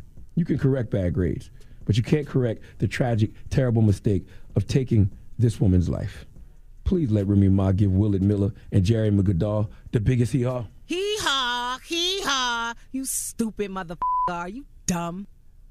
All right. Well, thank you for that donkey today. Would y'all like to play a game of guess what race it is, or you think you got this one figured out? Nah, let's do it. Let's do it. Haven't done it in a long time. Let's play a game of Guess what race it is? All right. All right. Willard Miller, Jeremy Goodale, high school students, 16 years old, Iowa, killed their Spanish teacher as a payback for bad grades. DJ Envy, guess What race is white? Okay, okay, okay. Uh, Angela Yee, two high schoolers from Iowa, 16 years old, Willard Miller and Jeremy Goodale, killed their Spanish teacher as payback for a bad grade. Angela Yee, oh, guess what race it is? Man, I feel so bad even having to discuss this. So, um, but I am going to say white. I don't know what made y'all come to that conclusions, but that is the white answer. All right, they both are Caucasian. Ding ding ding ding ding ding ding ding ding ding ding ding. Forever is a very long time, and that's how much time they need to get in prison. Because this was premeditated, well thought out, devised evil over a bad damn grade. Come on, man. All right. Come on, man. Well, thank you for that donkey today, sir. Mm-hmm. Up next, Ask Yee. 800 585 1051. If you need relationship advice or any type of advice, call Yee now. It's The Breakfast Club. Good morning. The Breakfast Club. The Need relationship advice? Need personal advice? Just need real advice. Call up now for Ask Yee. Keep it real. Morning, everybody. It's DJ Envy, Angela Yee, Charlamagne Tha God. We are the Breakfast Club. It's time for Ask Yee. Hello, who's this? Hey, Envy. This is Cassandra from Virginia Beach. Good morning. Hey, Cassandra, Good morning, 757. Club. Good morning. Cassandra. What's your question for Yee? Good morning. So, first of all, I want to say, Envy, my sister and I were on the Tamron Hall episode with you. Really? Ooh, okay. Yes. So, my sister and I are the two sisters that were friends first and then found out we're actually sisters. Ah, okay. Yeah, we, we we didn't get a chance to see you guys because that was during heavy COVID, so they, they kept everybody far apart from each other. Yep, yep, yep. But, you know, I thought that was not interesting. But, anyways, good morning, Charlamagne. Good morning, Yee. Good morning. So I have a good job, right? I make I make decent money, mm-hmm. but it's not filling my cup. Okay. I kind of feel like I'm wasting my talents, and but I kind of don't know the direction to you know direction to go in. And my husband is very black and white. Like he's like, "Oh, you're making good money. It's all good." And for me, I'm like, "Yeah, I am," but I feel like I'm kind of wasting my talent. Well, what is your talent? I'm really good with people. I like helping people. Um, I was a surgical assistant for an oral surgeon for like five years. Okay. So that's you know that's that's what fills my cup. But the issue is there's a pay cap on that. Mm-hmm. So, do you know what it is that you want to do? I, I just want to help. I don't know. I just want to help people. I think I'm gonna end up going back to school to like finish my bachelor's degree because I Mhm. haven't finished my degree.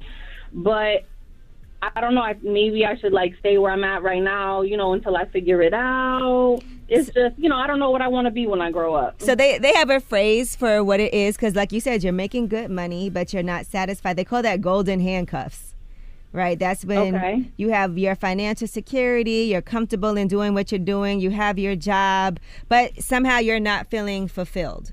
Mm-hmm. So, what I would advise for you to do is make sure that you're getting your savings together while you're working here so that you have a cushion, right? Because, like you said, you make good money, but part of it is that you are ready to get out of that because, you know, you're looking towards the future and you don't ever want to not take a chance on yourself and be fulfilled in your job. So make Mhm. sure you're saving right now for that. Get your get get that together, and then you really need to figure out what it is that you want to do. You're talking about going back to school, right?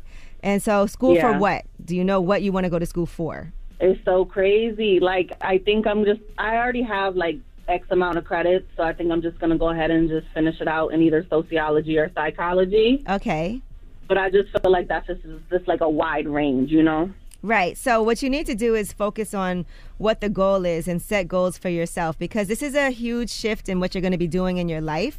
But you want to make sure that Mhm. whatever you do, it's realistic and that you have a plan.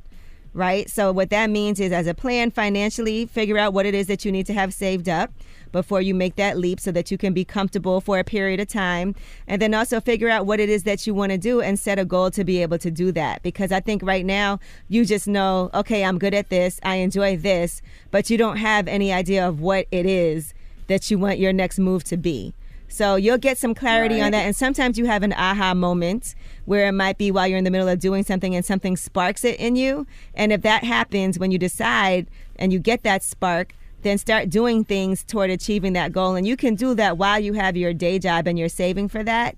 But I just want to make Mhm. sure that you have a direction that you're going in so that you can go really hard for something because you got to believe in yourself. The worst thing I feel like is to not do something that your heart is telling you that you want to do, but you want to be prepared in doing that.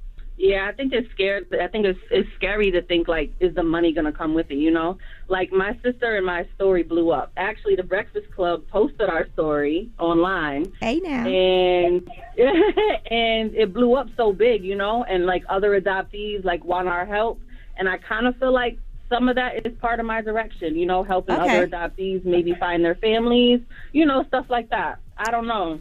All right, well, I love to see it. So do some research, figure out what type Mhm. of things are available out there, do some outreach. Reach out to some of these companies. You have a story to tell and something that you're passionate about it because of your own personal story.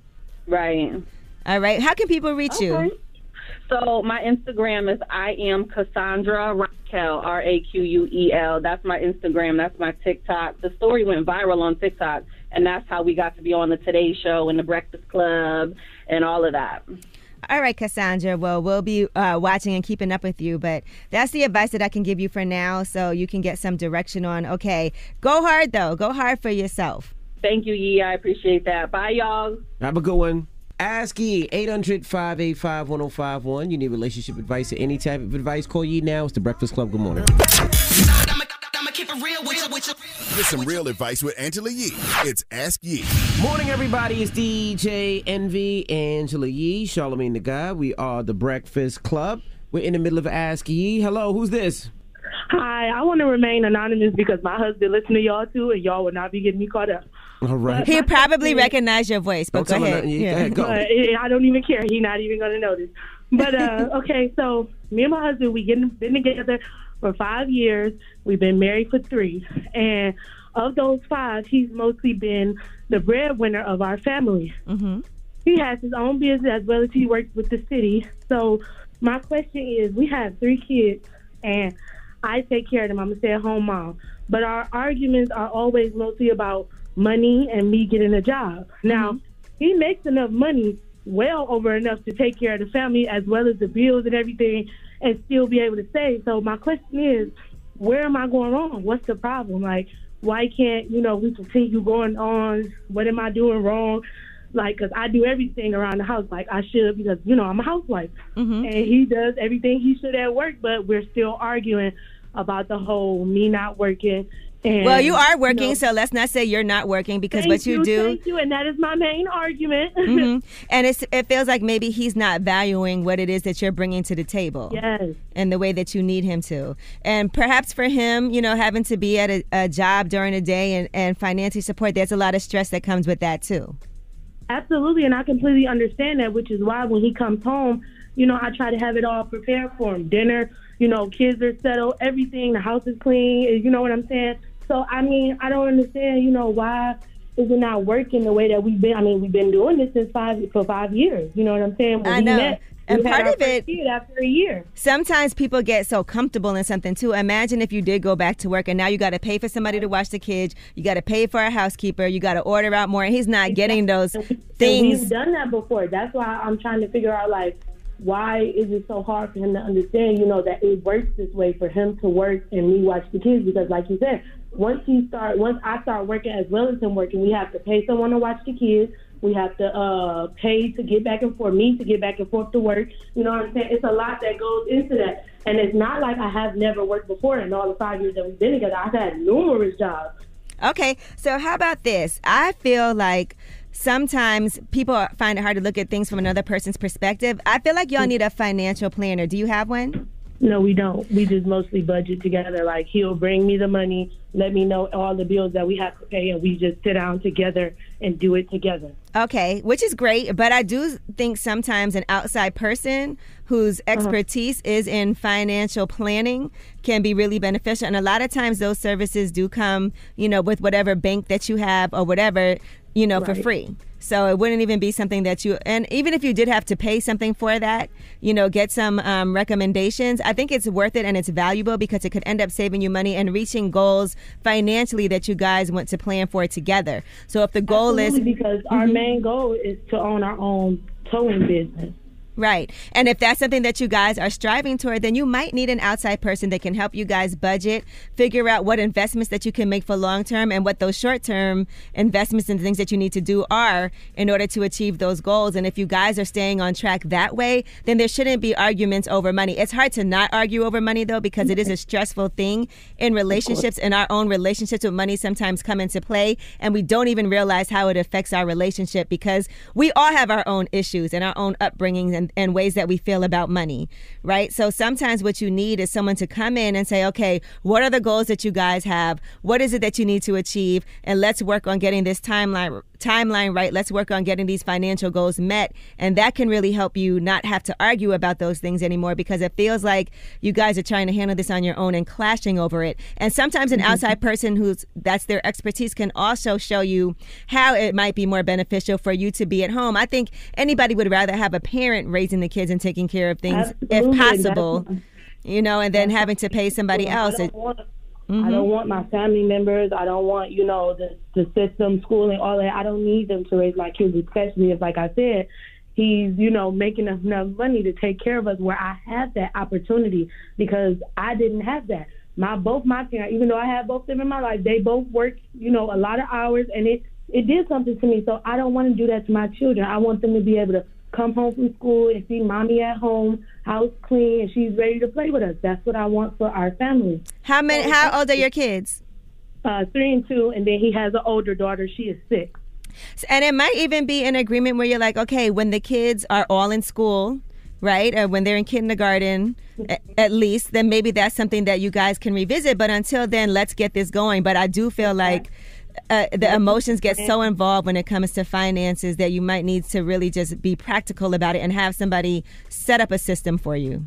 Yeah, that sounds great because I really don't understand how we continue to have the same argument for five years straight. Okay. All right, good. Well, at least you've uh, targeted and you want to work on it. And I think that's important in knowing that this is what we argue about. How can we fix this before it gets out of control and you guys really can't stand each other? Yes, absolutely. All right. Well, I wish you luck with that. And I'm Thank telling you so much. get that. And then, like I said, understanding his point of view, maybe you're like, when our two year old is in kindergarten or first grade, then we can, you know, look into fi- seeing how I can get back in the workforce if we decide at that time that that makes sense. I'm all for going to work. I have no problem doing it. I just I want our priorities, which are our kids, to be in order first. You know what I'm saying? I don't want to just be going to work, working a nine to five, just so we can say we got money, and then we have our children have nothing to show for. Like we bought them the best of the best, but we didn't have no time for them. Okay. Well, good luck with that. Let us know how it works out, too. Thank you so much. I love the Breakfast Club. I listen to y'all every morning. Please keep it all up. DJ Envy, Charlamagne, Yee. I love y'all. Thank y'all. Thank, you. We love you, too. Love you more. Ask Yee 800 585 1051. Now we got rumors on the way? Yes, and let's talk about Wakanda Forever. We'll tell you what Ryan Coogler had to say about getting Rihanna on that soundtrack, and also who else is going to be featured. All right, we'll get into that next. It's the Breakfast Club. Good morning. The Breakfast Club. Morning, everybody. It's DJ Envy, Angela Yee, Charlamagne Tha God. We are the Breakfast Club. Let's get to the rumors. Let's talk Ryan Coogler. She's spilling the tea. This is the Rumor Report with Angela Yee on the Breakfast Club. Well, as we're getting ready for the Wakanda Forever, let's talk about Rihanna on the soundtrack. Now, Ryan Coogler sat down with Gayle King on CBS and talked about reaching out to her personally to get her on there. Here's what he said. Let's talk about Rihanna. You, we can't even say why Rihanna because it's Rihanna. But beyond that, what, what was your pitch to her? Because you reached out to her, I'm told personally. Yeah, I, I, I think um, she has a lot of great people around. You know, um, um, Jay Brown, especially one of the partners at, at Roc Nation. Yeah. Um, and, and it was really, you know, talking to the folks around her because she was in a position where her life was changing. She was becoming a mom, and um, and she kind of had a phalanx of folks, you know, that she trusted, who, who we were commu- who we were in constant communication with, and then they would go communicate with her. Um, and I think the trailer is, is what spoke to her the most. Um, she kind of saw the performances that the actors were putting down and, and what the tone was. Heard that beautiful music by Tems mixed with Kendrick, and um, and then she, you know, and, and it timed up with her, you know, coming into the space where she was ready to engage with the world musically again. All right, well, dope. I mean, that was a huge moment, and that makes Mhm. sense. Other people that are featured on the soundtrack um, include Burna Boy, Tems is on there, Snow the Product, featuring E40, Mm-hmm. Stormzy, Fireboy DML, amongst others. So I ain't heard from Snow in a minute. I'd love to hear some new Snow as well. Dropping the clues bombs for Snow the product. Man, that, that soundtrack got everybody uh, making music again who ain't made music in a while, right? Mm-hmm. All right, now T Pain sat down with Trevor Noah and he talked about a lot of different things like his depression. You went into a depression and you spoke about how you had to work on your mental to come out of this. Absolutely. I, I love being vocal about things like that because it wasn't set in the blueprint before me. Nobody tells you about the down. Right. Everybody always tells you Right. about the up. And I always look back at the, the, you know, the people that came before me and I'm like, why, why didn't y'all tell me about this? like, you know, according to them, it was all, it's, it's money, girls, big house. Somehow your wife don't find out about any of that. Uh, you know, the fantasy world.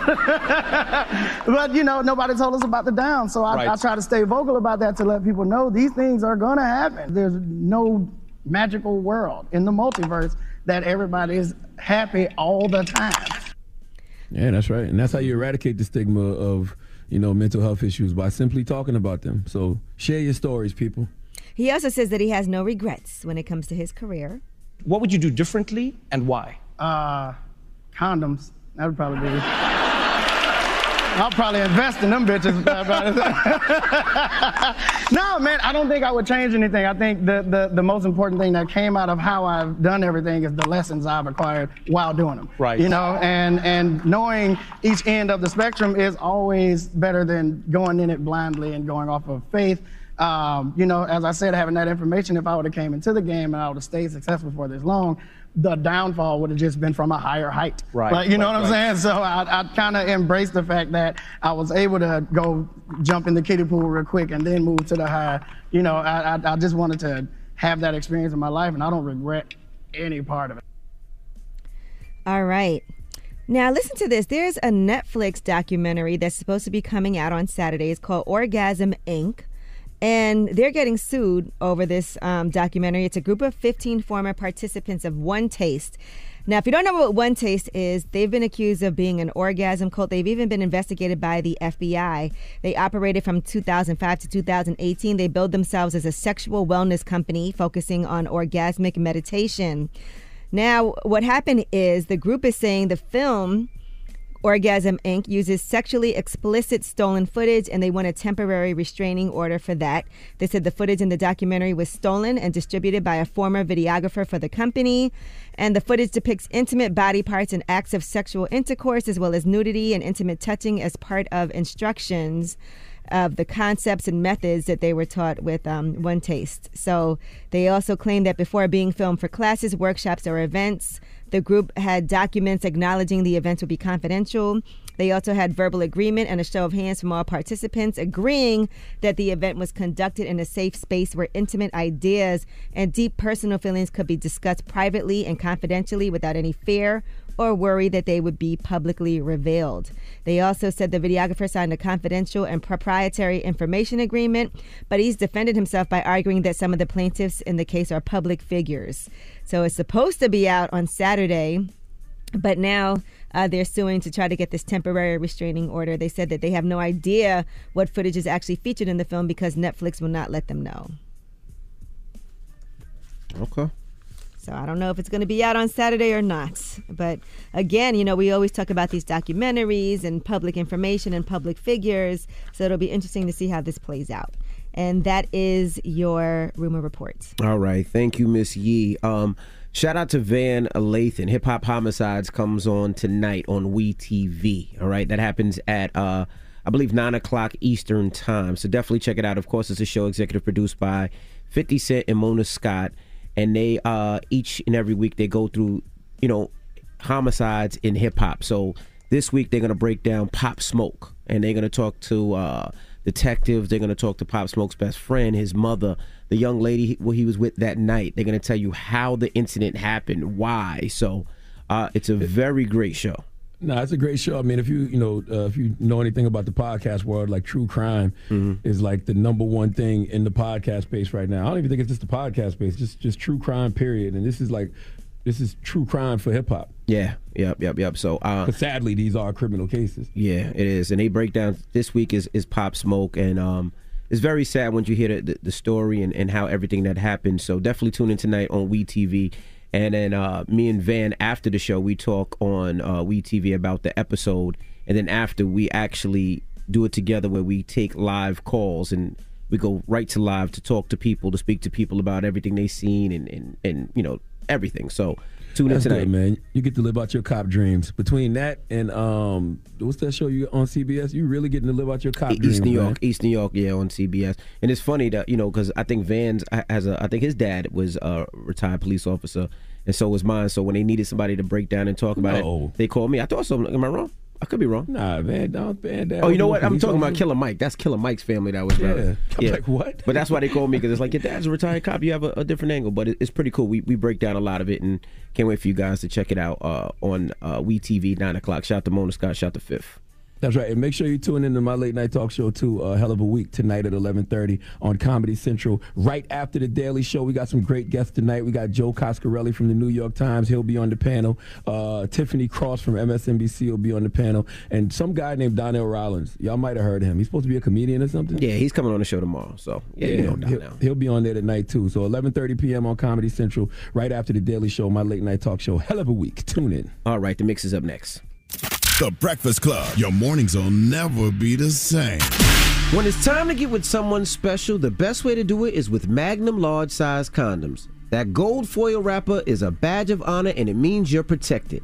And you take care of things with comfort. Accept no substitutes. Bring the pleasure with the gold standard. Magnum, large size condoms. Morning, everybody. It's DJ Envy, Angela Yee, Charlamagne Tha God. We are the Breakfast Club. Uh, we got to shout out to the governor, New York Governor Kathy Hochul, for joining us this morning. Again, make sure you guys get out there and vote in your local elections. Absolutely. All right. Well, you got a positive note, Charlamagne. I do have a positive note, and it's simple. Uh, at some point, you got to stop talking and just prove you're not one of them. Breakfast Club, bitches! Y'all finished or y'all done? Got my Prevnar 20 shot. It's a pneumococcal pneumonia vaccine. For us, wise folks, it helps protect. I'm 19, strong. And asthmatic and at higher risk? Get vaccinated. But- But nothing when grandma speaks. Grandson listens. 19 or older with chronic conditions like asthma, diabetes, or chronic heart disease, or 65 plus, you may be at higher risk for pneumococcal pneumonia. Prevnar 20 can help protect you with just one dose. Prevnar 20 is approved for adults to help prevent infections from 20 strains of the bacteria that cause pneumococcal pneumonia. Continued approval may depend on a supportive study. Don't give Prevnar 20 if you've had a severe allergic reaction to the vaccine or its ingredients. Adults with weakened immune systems may have a lower response to the vaccine. Side effects include pain and swelling at the injection site, fatigue, headache, muscle, and joint pain. For full prescribing information, please call 1 855 213 2138 or visit Prevnar20.com. Ask your doctor or pharmacist about getting vaccinated with Prevnar 20, even if you've already received another pneumococcal pneumonia vaccine. I'm Katya Adler, host of The Global Story. Over the last 25 years, I've covered conflicts in the Middle East, political and economic crises in Europe, drug cartels in Mexico. Now I'm covering the stories behind the news all over the world in conversation with those who break it.